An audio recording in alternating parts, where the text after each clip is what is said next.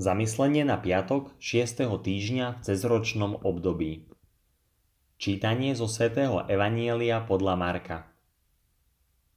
Ježíš zavolal k sebe zástup aj učeníkov a povedal im Kto chce ísť za mnou, nech zaprie sám seba, vezme svoj kríž a nasleduje ma.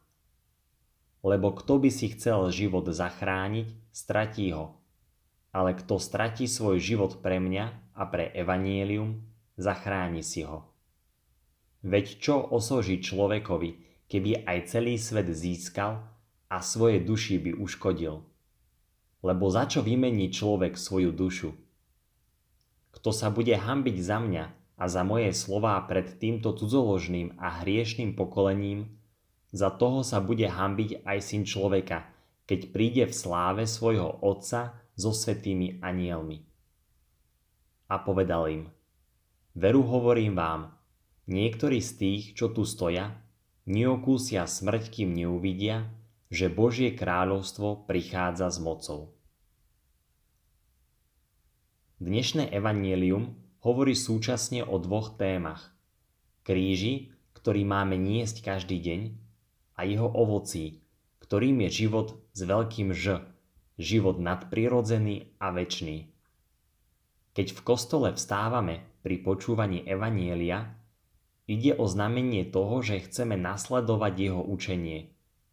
Ježiš nám dnes káže zaprieť seba samého. Nenasledovať vlastné rozmary, ale, ako píše svätý Pavol, odpútať sa od klamného bohatstva tohto sveta. Nesením svojho kríža príjmame tie ťažkosti, s ktorými sa každý deň na svojej ceste boríme. Slová, ktoré Ježiš vyslovuje vo svojej veľkňažskej reči vo večeradle, môžu nám v tom pomôcť. Ja som pravý vinič a môj otec je vinohradník. Každú ratolesť na mne, ktorá neprináša ovocie, odrezáva. A každú, ktorá prináša ovocie, čistí, aby prinášala viac ovocia. Dobrý vinár sa so starostlivosťou stará o svoj vinič, aby ten prinášal to najlepšie víno. Áno, chceme nasledovať nášho pána. Sme si vedomí, že náš otec nám túži pomáhať, aby sme ako dobré výhonky prinášali dobré ovocie v našom pozemskom živote, ovocie, ktoré budeme môcť vychutnávať aj v tom väčšnom. Svetý Ignác zvykol viesť svätého Františka Ksaverského slovami dnešného textu. Veď čo osoží človekovi, keby aj celý svet získal a svoje duši by uškodil? Ako vieme, dnes svätého Františka nazývame patronom misií.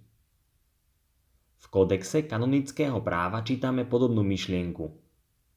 Treba mať pred očami spásu duší, ktorá musí byť v cirkvi vždy najvyšším zákonom. A svätý Augustín tiež povzbudzuje, každý, kto sa úprimne usiluje o spásu duší, má dobrý dôvod dúfať vo väčší život. Nech sa cítime týmito slovami a príkladmi života svetých, pozvaní v ich nasledovaní. Pana Mária, Matka milosrdenstva, Prosíme, pomáhaj nám postupovať na ceste nesenia svojho kríža a ceste starostlivosti o spásu duší. Priatelia, prajem vám požehnaný deň.